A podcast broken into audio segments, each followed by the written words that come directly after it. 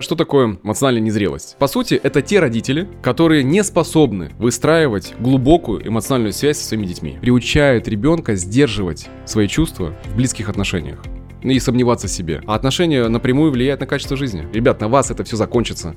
Вы становитесь эмоционально зрелыми, передаете зрелость и здоровье дальше по поколениям.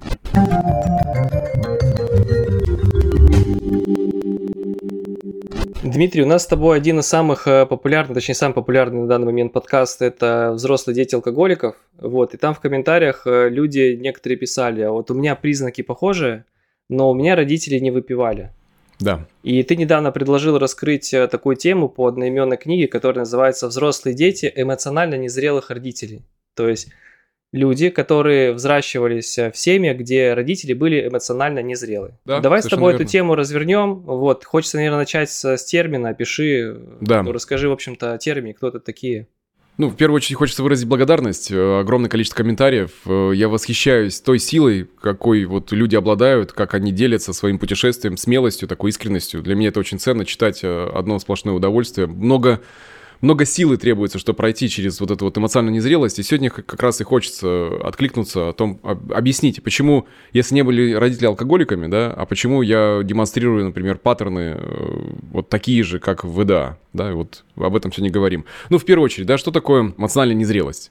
То есть, по сути, это те родители, которые не способны выстраивать глубокую эмоциональную связь со своими детьми. Это если совсем сильно коротко. Но, на мой взгляд, прежде чем мы будем говорить о эмоциональной незрелости, важно понимать, что такое эмоциональная зрелость. Потому что, по сути, это же есть вот ну, тот самый кайф лично для меня в терапии, психотерапии, когда человек может прийти к эмоциональной зрелости. То есть, по сути, мы, знаешь, помнишь, шутили, кем я стану, когда я вырасту? И вот и был комментарий, мне так понравилось. Э, говорит, мне 38 э, годиков, и я до сих пор думаю, кем я стану, когда вырасту. Вот хочется от, откликнуться на этот вопрос о том, что является критериями эмоциональной зрелости, потому что на самом деле в психотерапии и в транзактном анализе в частности это очень хорошо изучено. Э, и хочется опираться именно на это послание, о том, что как, как понять эмоциональную зрелость, потому что это важный аспект, ну, по сути, вот взвесить это все, вот как, сколько вешать в граммах. Ну вот э, эмоциональная зрелость, что это? Это, это не расплывчатое какое-то понятие, оно абсолютно имеет структуру и хорошо изучено. Говоря об эмоциональной зрелости, важно иметь в виду, что это человек, который способен думать объективно, э, образно, соразмерно своим собственным представлением и, и главное, и поддерживать эмоциональную связь с другими людьми. То есть уметь быть в контакте. Э, человек эмоционально зрелый, он могут действовать независимо от того, как на него влияет окружающий. При этом сохранять э, вот эту глубокую эмоциональную связь с легкостью находя вот место обоим явлениям в своей жизни, то есть и влиянию, и своей собственной свободе. Э, что еще? Они прямо открыто действуют, э, исходя из поставленной цели. И при этом, важно, не при этом не используют других людей э, в своих собственных интересах в ущерб другому человеку. То есть, когда они отделились от родительской семьи, зрелый человек отделяется, да, э, в, в той степени, в достаточной степени, что построить свою собственную жизнь. Что, в принципе, в писаниях многочисленных об этом как раз речь идет, да. И э, мне нравится, как у Кохота, одного из таких классиков психоанализа, описано, что именно эмоционально зрелого человека очень хорошо развито чувство собственного «я». Ну и, собственно, ощущение идентичности, да, потому что вот этим я и занимаюсь годами, это осознавание своего собственного процесса и исцеление тех аспектов, которые мешают хорошо себя ощущать, быть в контакте с самим собой. То есть э, люди, эмоционально зрелые люди высоко ценят контакт, потому что нет выше по уровню контакта, выше по уровню ценности, чем близость с другим человеком. Э, что еще здесь важно сказать? Э, эмоционально зрелый человек не стесняет своих чувств и мыслей. То есть свободно об этом говорят, говорят об этом честно, открыто, э, могут показать свою уязвимость э, и прекрасно при, относятся к другому опыту другого человека. То есть здесь нету, знаешь, такого стигматизации или обвинения, или оскорбления. То есть есть огромное количество точек зрения, они все имеют право на существование. А что еще? Ну, это, конечно же, как эмоционально зрелый человек справляется со стрессом. Потому что он, он очень реалистично оценивает э, ситуацию и старается смотреть э, вперед, не зацикливаясь на той проблематике, которая возникает. При этом он очень хорошо анализирует свои собственные мысли и чувства. И при необходимости может контролировать свои эмоции. То есть что, что такое взрослый человек? Взрослый человек, который понимает себя, понимает поступки. То есть мы говорили об автономии, да, я об этом, mm-hmm. я этот флаг несу да. и буду часто да. об этом говорить. То есть способен к спонтанности, к осознанности и к интимности. И Незрелые э, люди, вот я немножко, да, такой вот, мы отошли к эмоциональной зрелости, подходим теперь да. к эмоциональной незрелости. Что это такое? Хочется Когда... критерии, да, перечислить? Да-да-да, критерии, э, может быть, даже... Ну, как это происходит? Как, э, что происходит в критериях? Когда в детстве э, в основе нашего чувства безопасности лежит контакт с родителями. Есть такой термин, как контейнирование. Это одна из основных задач родителя, чтобы переваривать чувство ребенка. И вот когда этого не происходит, формируется эмоциональная незрелость. И как раз об этом-то мы сегодня с тобой и говорим. То есть, в первую очередь, давай сразу же с критериев, да, как распознать эмоционально незрелого родителя. А, есть ряд критериев, которые человек, слушая, может понять, узнает он себя, в, своего родителя или нет. То есть отвечая на вопрос себе, да, мой родитель часто чрезмерно эмоционально реагировал на незначительные события. Мой родитель не часто проявлял э, эмпатию и интерес э, к чувствам окружающих людей. Когда дело доходило до эмоционального, эмоциональной близости или проявления чувств, моему родителю становилось не по себе, он закрывался, мог уходить, да, вот э, отстранялся. Моего родители часто раздражали индивидуальные различия и другие точки зрения, то есть несогласие с другими людьми. В детстве родитель часто делится со мной своими проблемами, то есть когда родитель нагружает ребенка. Причем иногда это в практике доходило до того, э, что мамы делились своим неудачным опытом э, сексуальной жизни с отцами, ага. чем сильно нагружали, конечно же, и мальчика, и девочку. Ну, травмировали какой-то степени. По сути, это трав... потому, травмирование, да, потому что нет ничего хуже, чем пригласить ребенка в постель. Вот, э, то есть эмоционально такой инс, э, инцест. И что тоже имеет огромные такие последствия негативные. Когда часто доставалось э, родительское внимание и сочувствие только когда ребенок болел. То есть, когда серьезно не здоровались, э, не, не здоровится. И отсюда, конечно же, возникают моменты, когда человек уже входит в, со вторичной выгодой в заболевания, в различные. Ну да, кстати, распространенная история. От э, какого-то заболевания до э, расстройства пищевого поведения. То есть, различные способы привлечения внимания. То есть, иногда только в жертвенной позиции я получаю внимание. Когда все разговоры в основном вращались вокруг э, интересов родителей – когда к личности ребенка не обращались как к ценности, да? А, когда... Если все праздники, да, вот я прости скажу, если все да, праздники, давай, то и мероприятия, то это в основном ребян, ребенка куда-то ведут. То есть это, например, вот футбол ребенка, ребенок где-то там один, а, условно говоря, там день рождения за столом, где там водка, пиво, э, да, шампанское, да, лимонада, это да. вот ребенка туда посадить, вот сидит, слушай, как взрослый общается. Угу, угу. Ну, то есть праздник для родителей, а не праздник для ребенка когда вежливое несогласие, даже вежливое несогласие э, могло спровоцировать защитную реакцию у родителей. Когда было не принято рассказывать э, родителям о своих успехах, э, потому что казалось, что им все равно. Так же, как и неудачах. Когда родитель не основывал свое мнение на фактах и логике, то есть он основывал только на своих собственных эмоциях. Причем эмоциях важно понимать, эмоциональная незрелость – это значит эмоции вроде взрослого человека, но на самом деле эмоции ребенка которые он э, ставит во главу угла. Когда родитель видел все в черно-белом, одно из самых важных, важных критериев, когда родитель воспринимает все в черно-белых тонах и плохо относится ко всему новому. Поэтому что психотерапевт? Сжечь, сжечь психотерапевта. Психотерапия? Не-не-не, ни в коем случае, это очень плохо. Вот сюда же, потому что это нарушает привычный порядок ролей. И на сепарацию родители эмоционально незрелые реагируют очень остро. Очень. Почему? Потому что ребенка они воспринимают э, не как личность, они воспринимают его как роль. И иногда относятся к нему, например, как к продолжению своему. То есть ты здесь для того, чтобы облегчить мое существование, а, чтобы меня защищать, чтобы меня оберегать. То есть все, все полностью поменялось. Да, вот родители для родителей. Когда это патологический симбиоз языком транзактного анализа. Родителей, да. И э, это же вот поясним с тобой, да? Сепарация это когда, то есть они резко реагируют на то, когда ребенок э, может, сможет сказать, что я хочу, допустим, там один, как бы, да. Отдалиться, выйти, да, ну, то, там... что необходимо для взросления, потому что мы не, спож... не способны продлить э, свой род и, и э, эмоциональное развитие без процесса отделения от родителя. Это невозможно. Я, бывает, общаюсь э, тоже с, с ребятами, там, знакомыми, вот, и вот это вот частое состояние, когда а, уже даже будучи относительно взрослым, даже будучи в да. своей семье, которую создал э, человек, он переживает в отношении того, что он там как бы не для родителей сейчас. Он переживает, что там, может быть, он меньше времени, чем нужно уделяет, там выходные вместе с ними не проводит, или там, ну, как бы не живет с ними так, как он жил, когда был ребенком.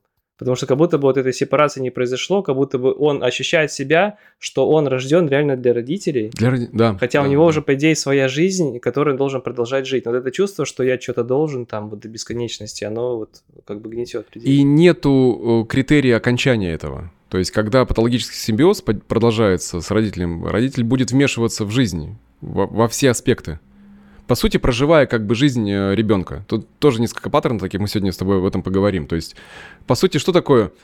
Когда родитель эмоционально незрелый, он игнорирует потребности ребенка, замещая своими собственными. То есть, мои проблемы значительно важнее, чем твои.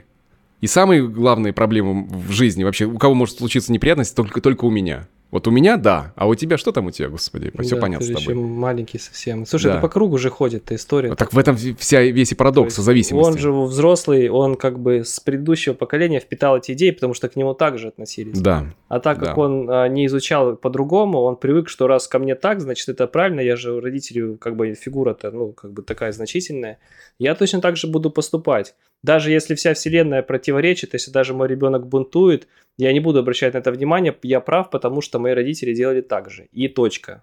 Там есть, знаешь, как ты, ты описываешь классный процесс, хочу дополнить здесь, э, тем, что иногда даже возникает внутренняя зависть у родителя к тому, что, оказывается, можно было не соглашаться, потому что у него такого права не было. И внутри он, получается, он начинает завидовать своему собственному ребенку, который может сказать, «Не, в смысле ты отказалась э, и уехала в другой город? Как это? Ну я-то этого не сделала. И вот возникает глубокая зависть, м- зачастую даже бессознательно. Тут же не, не- не речь не идет о том, что это плохие родители. То есть они незрелые. У них на то есть э, причины. И задача-то как раз прервать вот этот передачу вот этой незрелости. Когда следующее поколение, э, рождающееся у родителей, которые берут на себя ответственность, которые идут в эмоциональную зрелость. Я почему ребятам говорю, кто приходит на программу «Циклы силы», ребят, на вас это все закончится. Вы становитесь эмоционально зрелыми, передаете зрелость и здоровье дальше по поколениям.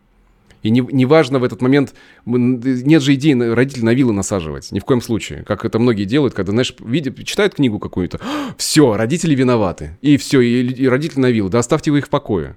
Ну, здесь важно заняться собой. Хотя зачастую, конечно же, они будут, э, ну, не сильно этому рады. Давай тогда поговорим с тобой. Е- Мы сейчас говорили критерии, есть же, наверное, типы. То есть они друг от друга, как-то эти типы эмоционально незрелых родителей отличаются. Можешь рассказать, наверное, об основных типах эмоционально незрелых Да, это родителей? так классно, потому что, по сути, эмоциональную незрелость можно свести к четырем основным типам.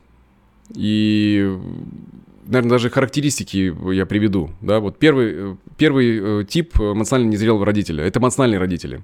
То есть, которые находятся во власти своих чувств.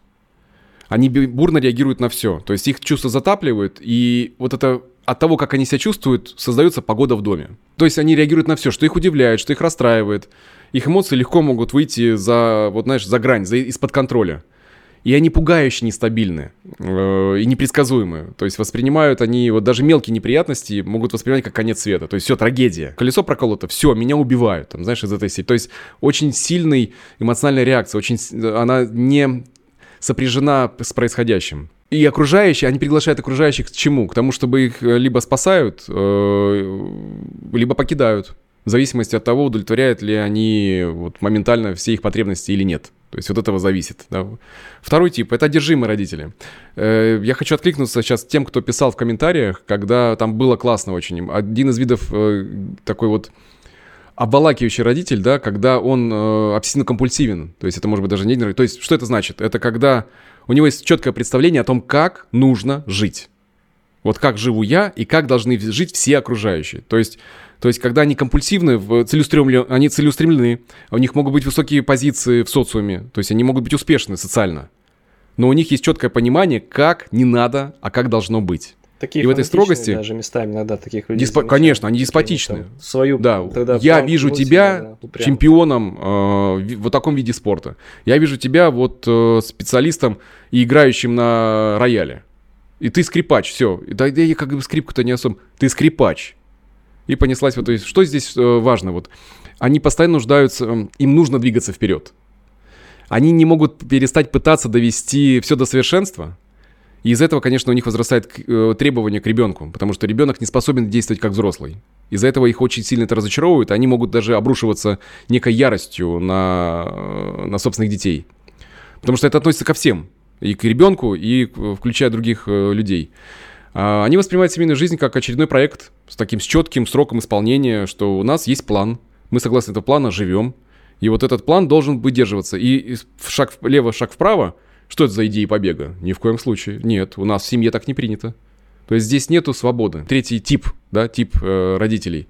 Они пассивные. То есть родители пассивные кажутся безобидными чем родители других типов. Э, почему? Потому что поскольку э, оставляют роль злодея своему партнеру. То есть, знаешь, это такой вот, ну, я, вот, я, я люблю тебя, но защищать тебя не стану. Когда с их такого молчаливого согласия с ребенком может происходить даже какие-то очень трагичные истории. Э, когда мама игнорирует, например, что отчим сексуально домогает свою собственную дочь. Это исходя из тех Э, знаешь, примеров из практики, э, потому что многие ребята отреагировали на слово кейс так негативно, я так подумал, ну, это язык птичий, да, ты э, живешь в этом, работаешь, супервизируешь, сообщаешь с коллегами, и у тебя абсолютно все понятно. А вот для наших слушателей я вижу, веду, да, пример из практики. Из уважения, так сказать. Ну, идея в чем? Сейчас э, кто-то начнет тебе говорить, Дмитрий, верните кейсы, как это звучит не очень. Да-да-да, как-то не очень понятно. Это как Пример притча про лося, помнишь там? Да-да-да-да-да-да, не, не, не так делаешь. Идешь да. пешком, а жена на, на, на, на ослике, да-да-да. Подкаблучник, да. Да. Ну, мы можем с тобой по этому поводу пошутить, потому что есть некая гибкость, да, чтобы можно было в это, себя в этом проявить. Ну, идея дальше про, про тип. А, что еще? Кажется, что им, им нравится общаться с, с детьми. А, но для роли защитника детей, да, вот от активного какого-то родителя им не хватает эмпатии, то есть они не, не идут в контакт с ребенком на самом деле глубоко. И даже если они вот в контакте с ребенком, то они все равно выносят свою проблему. И дети очень сильно откликаются на защиту такого рода пассивного родителя. То есть хочется, он как бы приглашает своей э, неспособностью. И вот такой, знаешь, есть слово такое, сейчас я вспомню, сейчас на языке вертится, беспомощностью. Э, когда родитель пассивен, он беспомощен в каких-то аспектах. И, конечно же, такие родители оказываются в тени более такого напористого, доминантного партнера, и закрывают глаза, на, к сожалению, на жестокое обращение э, с детьми, халатное обращение с детьми. И четвертый, давай тип, четвертый тип отвергающий родитель, э, самый очевидный, на взгляд эмоциональной незрелости, потому что остальные как бы тут можно что-то закрывать глаза, здесь все, все, все очень просто. Это очень холодные люди, отстраненные, недоступные. Они ведут себя так, что невольно задумываешься вообще, зачем вообще нужна семья. То есть зачем, когда вот в комментарии ребята писали, я не понимаю, зачем моему отцу были нужны мы. То есть его вообще могло быть не быть, да? Они избегают общения, ожидают, что остальные члены семьи будут э, строить свою жизнь вокруг их потребностей. То есть вот я знаю как, не просто как нужно, а ну по умолчанию вы живете как бы вокруг меня. Их интерес э, к потребностям э, других людей вообще равен нулю. По большей части они хотят, чтобы их оставили в покое. То есть вот это стремление, слушай, не лезь ко мне. Вот, ну давай, вот что там, домашка у тебя? Не, не надо, давай сам. Вот не лезь. А, что там у тебя, драка? Ой, даже... И в какой-то момент ребенок принимает решение, что даже идти со своей проблемой бессмысленно. Бесполезно говорить. От них не дождаться внимания. Они легко выходят из себя, они взрываются. Вот они отстраненные, но они взрываются в том числе. Когда их как будто бы напрягают дети тем, что родитель должен делать. То есть те э, эмоциональные обязанности, которые есть у родителя, контейнировать ребенка, успокаивать его, поддерживать, его чрезмерно э, напрягают. И он от этого пытается всеми силами как можно быстрее ос- освободиться. То есть, и, конечно же, могут легко выходить из себя и становятся агрессивными.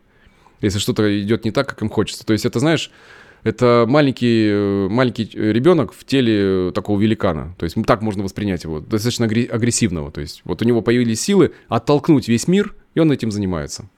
Да, это мы сейчас привели с тобой типы. Дмитрий, скажи, а как вообще это проявляется, чтобы на примерах, может быть, вот эмоционально незрелые а, родители в отношениях с детьми?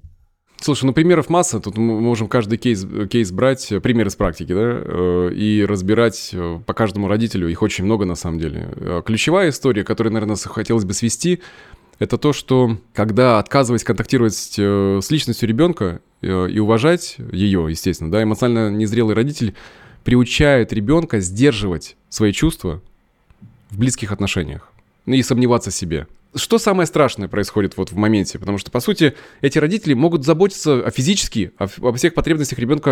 Ребенок может быть одет прекрасно, обут, одет, сыт. Ну, оплачивать там школу, да. Там все, у него на высшем уровне может быть все. Вообще чудесно, вообще распрекрасно. Но ощущение вот этой бесконечной эмоционального одиночества, бесконечного эмоционального одиночества у ребенка, оно, это очень болезненное состояние, которое не позволяет ребенку почувствовать, что находится в безопасности. И ребенок, лишенный вот этой эмоциональной связи и поддержки с раннего детства, что необходимо, я уже об этом говорил, повторюсь, они часто очень, потом привыкая к такому роду контакта, они потом выстраивают такие роды отношения с другими людьми. Потому что по-другому они не знают. В чем опасность эмоционального одиночества? Это то, что у человека открываются двери вот к тревогам и депрессиям, паническим атакам. Это состояние вот этой пустоты внутри, который человек не может даже понять, а что такое, что происходит, почему так? Потому что эта пустота заполняется тогда, когда родитель, ребенок растет, и родители, имея близкий контакт, удовлетворяя, откликаясь на все потребности ребенка в разном возрасте, на разные потребности, потому что каждые стадии отличаются, об этом я подробно говорю, да, на программе описываю это. Потому что каждая стадия, она имеет под собой разные задачи. И когда родитель соразмерно взрослению ребенка меняется также, готово откликаться, соответственно, то тогда эмоционального одиночества не будет. Но эмоциональное одиночество это такой бич, когда человек может быть даже успешен, вырастая вот таким ребенком, он успешен, у него есть маска. Вот этого, знаешь, прям рубаха парень или там э, своя девчонка, или вот она люб, любые проблемы решает легко, двигается по, по развитию своему собственной жизни очень успешно, а внутри пустота, внутри одиночество, которое как будто бы не наполнить. Даже семья, которая может быть у такого человека, не до, не до конца исцеляет это, потому что причина-то не в нынешней ситуации, а в том, какие решения были приняты тогда. Потому что именно вот здесь проявляется в жизни людей, появляется психотерапия. Это в лучшем случае, потому что когда люди обращаются именно с этим запросом, они понимают, что они запутались, потеряли надежду, не понимают, как это действует, что с этим можно сделать. Для меня было, знаешь, таким большим откровением, э, видя, что большинство людей, к сожалению, даже не представляет, что с этим что-то можно сделать. Некоторые прямо открыто говорят, что, слушайте, ну с этим ничего не сделать, это изменить, это прошлое. Но весь прелесть в том, что мы динамические существа, психодинамические существа, способные к изменениям. У нас э, растет э, нейронные цепи, они не останавливаются. И ну, почему-то мы решаем, э, ну, я понимаю почему, потому что зачастую это настолько больно, что заглядывать туда становится очень ну, страшным. Страшным, опасным, болезненным. И это важно, конечно, делать в поддержке, профессионально, понимая, какие шаги нужно предпринимать, э, опираясь на то, что у нас сейчас дает нашей радости современная психология и психотерапия. Важно понимать, что основная цель, вот, которая может быть, это собственная зрелость. Что нам нужно стать вот в этом процессе, нам нужно стать отдельным человеком, способный жить вот с полной вовлеченностью в свою собственную жизнь. Потому что если чувство вот это одиночество сопровождает человека на протяжении всей его жизни, то, скорее всего, в детстве эти потребности эмоциональные не были удовлетворены. А из-за этого у человека нет понимания, как удовлетворять свои собственные потребности. И когда у него возникают свои собственные дети, рождаются, он не понимает, как создать этот контакт. Он сам начинает быть э, обязанным, нагруженным теми потребностями, которые ему не показали. А как это быть папой, любящим отцом? Как это быть любящей матерью? Иногда, да, идет, э, там же есть два процесса у, роди, у ребенка, которые растут в эмоционально незрелой семье. По сути, два основных паттерна. Первый паттерн это гиперконтроля, гиперответственности. Такой вот, когда они суперспасатели. Вот они и туда, они и открывают э, мероприятия по спасению животных, по спасению людей. То есть очень много. Это, это круто. Я не говорю, что это плохо, ни в коем случае. Просто это механизм компенсации. Когда человек всю свою жизнь живет, чтобы радовать других спасать других, заботиться о потребностях других людей. Там же есть очень классная фантазия э, такая вот, что когда я наконец-то всем помогу, либо мне все помогут тогда, да, либо мне тогда будет время заняться самим собой. Но этого не происходит. То есть мы с тобой говорили на одном из подкастов, э, мне нравится очень в, в теории транзактного анализа два саботажа основных, которые ребенок приобретает с детства. Они могут смешанного типа, э, да, вот основной. Один – это «спеши расти», то есть, когда ребенок, находясь в среде эмоционально незрелого родителя, он осознает, что его потребности места нет, и чтобы сейчас мне было хорошо, он держится, он любыми способами пытается удержать вот эту вот эмоциональную связь с родителем. И тогда он начинает нагружать себя потребностями не своими, а родителя. То есть он, я как можно быстрее хочу повзрослеть. Знаешь, вот, вот история э, людей, рожденных в СССР, когда на шее ключ висел. Вот эта вот история э, ребят... на шее ключ, да. Когда чрезмерная самостоятельность, отсюда гиперответственность. И они исполнительные, они классные, э, они могут быть хорошими работодателями, хорошими исполнителями. То есть я не говорю, что, э, что человек социально не продвинется. Он может продвинуться. Но внутри эта эмоциональная пустота, она никуда не девается. И он с ней живет. И, ну, с эмоциональным одиночеством. А второй паттерн – это оставайся маленьким. То есть первый – спеши расти, а второй – оставайся маленьким. То есть когда ребенок принимает решение, что, ну, если даже родители обо мне не заботятся, значит, я настолько плохой, что единственный способ пригласить э, к, мо- к моему спасению других людей – это стать беспомощным от слова совсем. То есть люди, которые отыгрывают вот по треугольнику Карпмана, кстати, один из э, транзактных аналитиков, э, близкий друг э, Эрика Берна, который подсказал, Эрик Берн подсказал Карпману, назови это треугольником Карпмана. Это будет известно на, вс- на весь мир.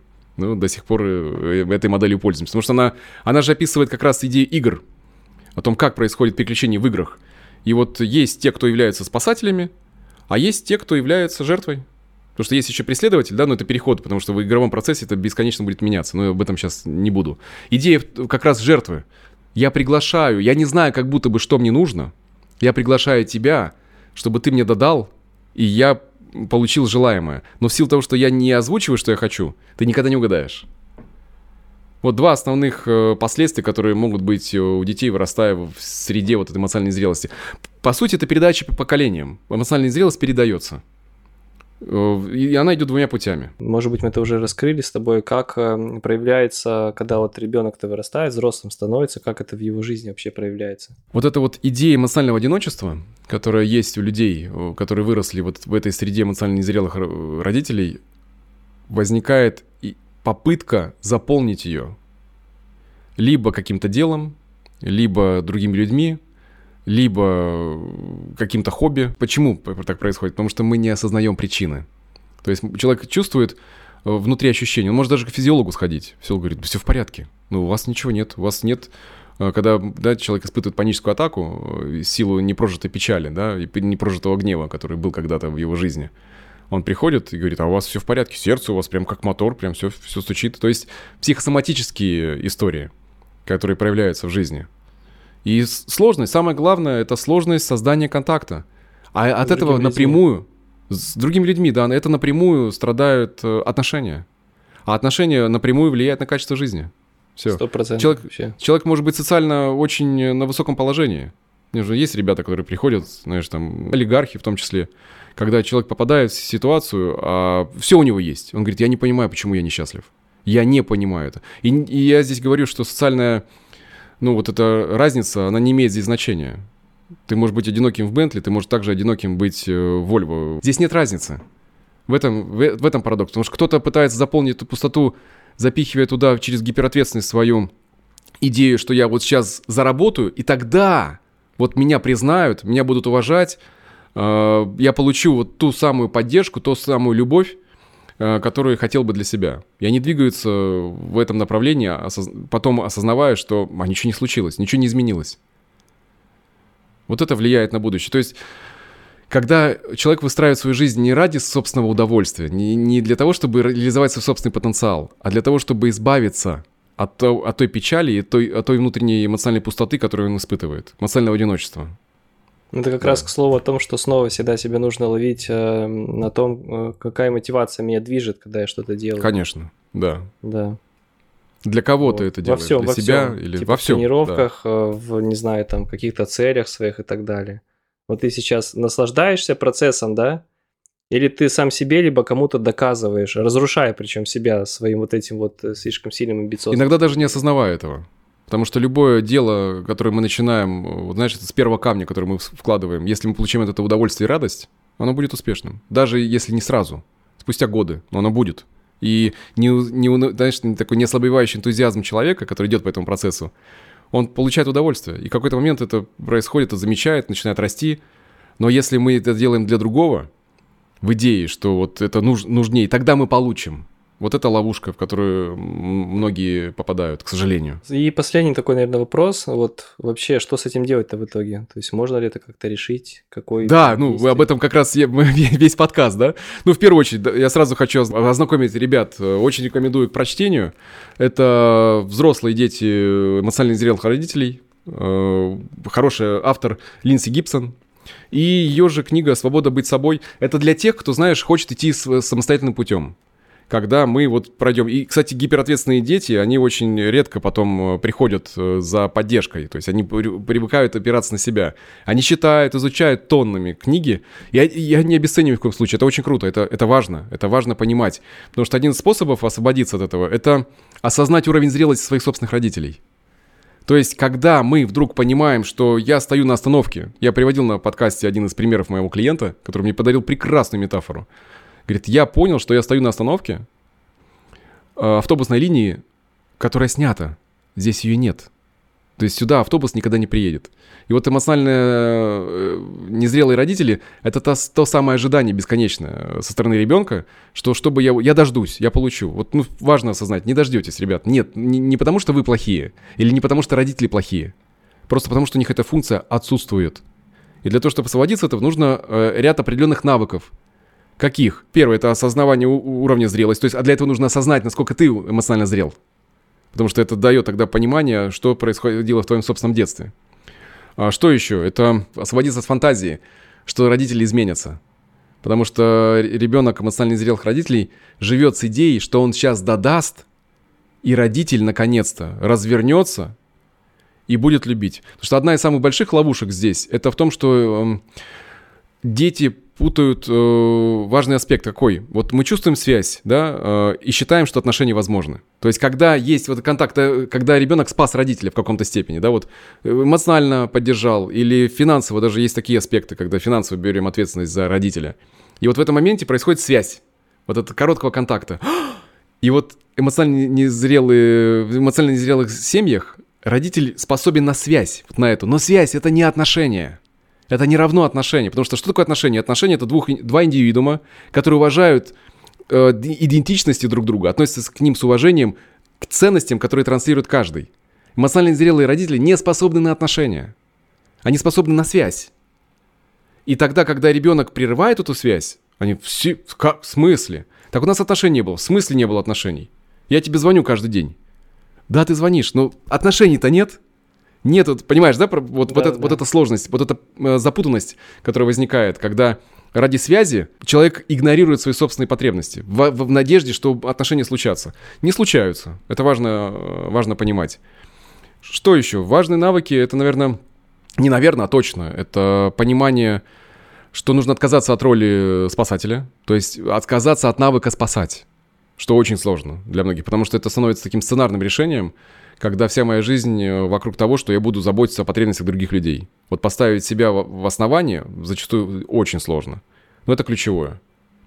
Что еще? И в процессе отделения, проходя сепарацию, и здесь важно, еще повторюсь, не родители на вилы. Нет, не в этом дело. Идти в эмоциональную зрелость, свою собственную.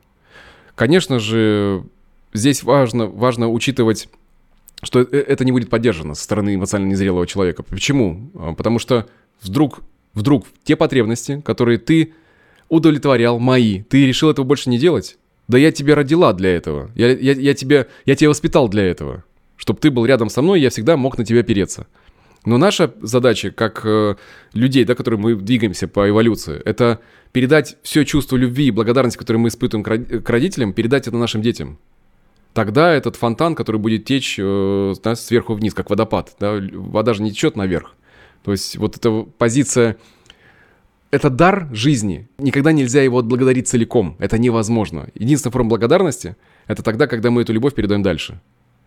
И многие попадают в ловушку, когда ставят потребности родителя э, главнее, чем свои. Что происходит? У этих людей нету детей. У меня были такие моменты, когда приходит пара в, раб- в работе. Они оба в созависимых отношениях и с друг с другом, и со своей семьей. Э, родители ярко демонстрируют паттерны незрелости — и, по сути, у них уже дети есть в виде родителей. И родители такие, ну когда же ты, когда же вы уже родите? Когда же вы там были, знаешь, три ко абсолютно безуспешны, к сожалению. И это трагедия в семье.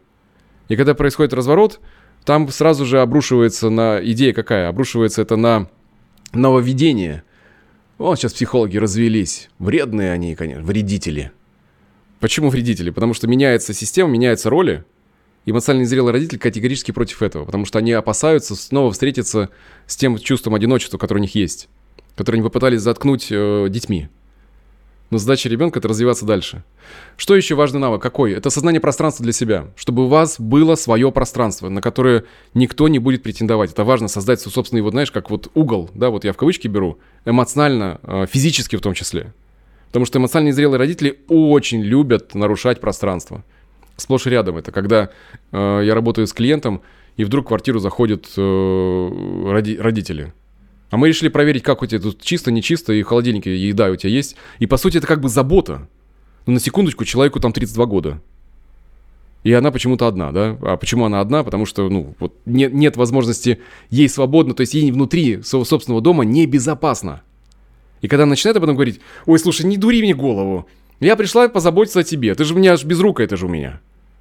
То есть, когда вот эта подмена идет, да, я забочусь о тебе физически, но ты должна... В чем парадокс симбиоза, парадоксального? В том, что я забочусь о тебе физически, но ты должна заботиться о моих чувствах.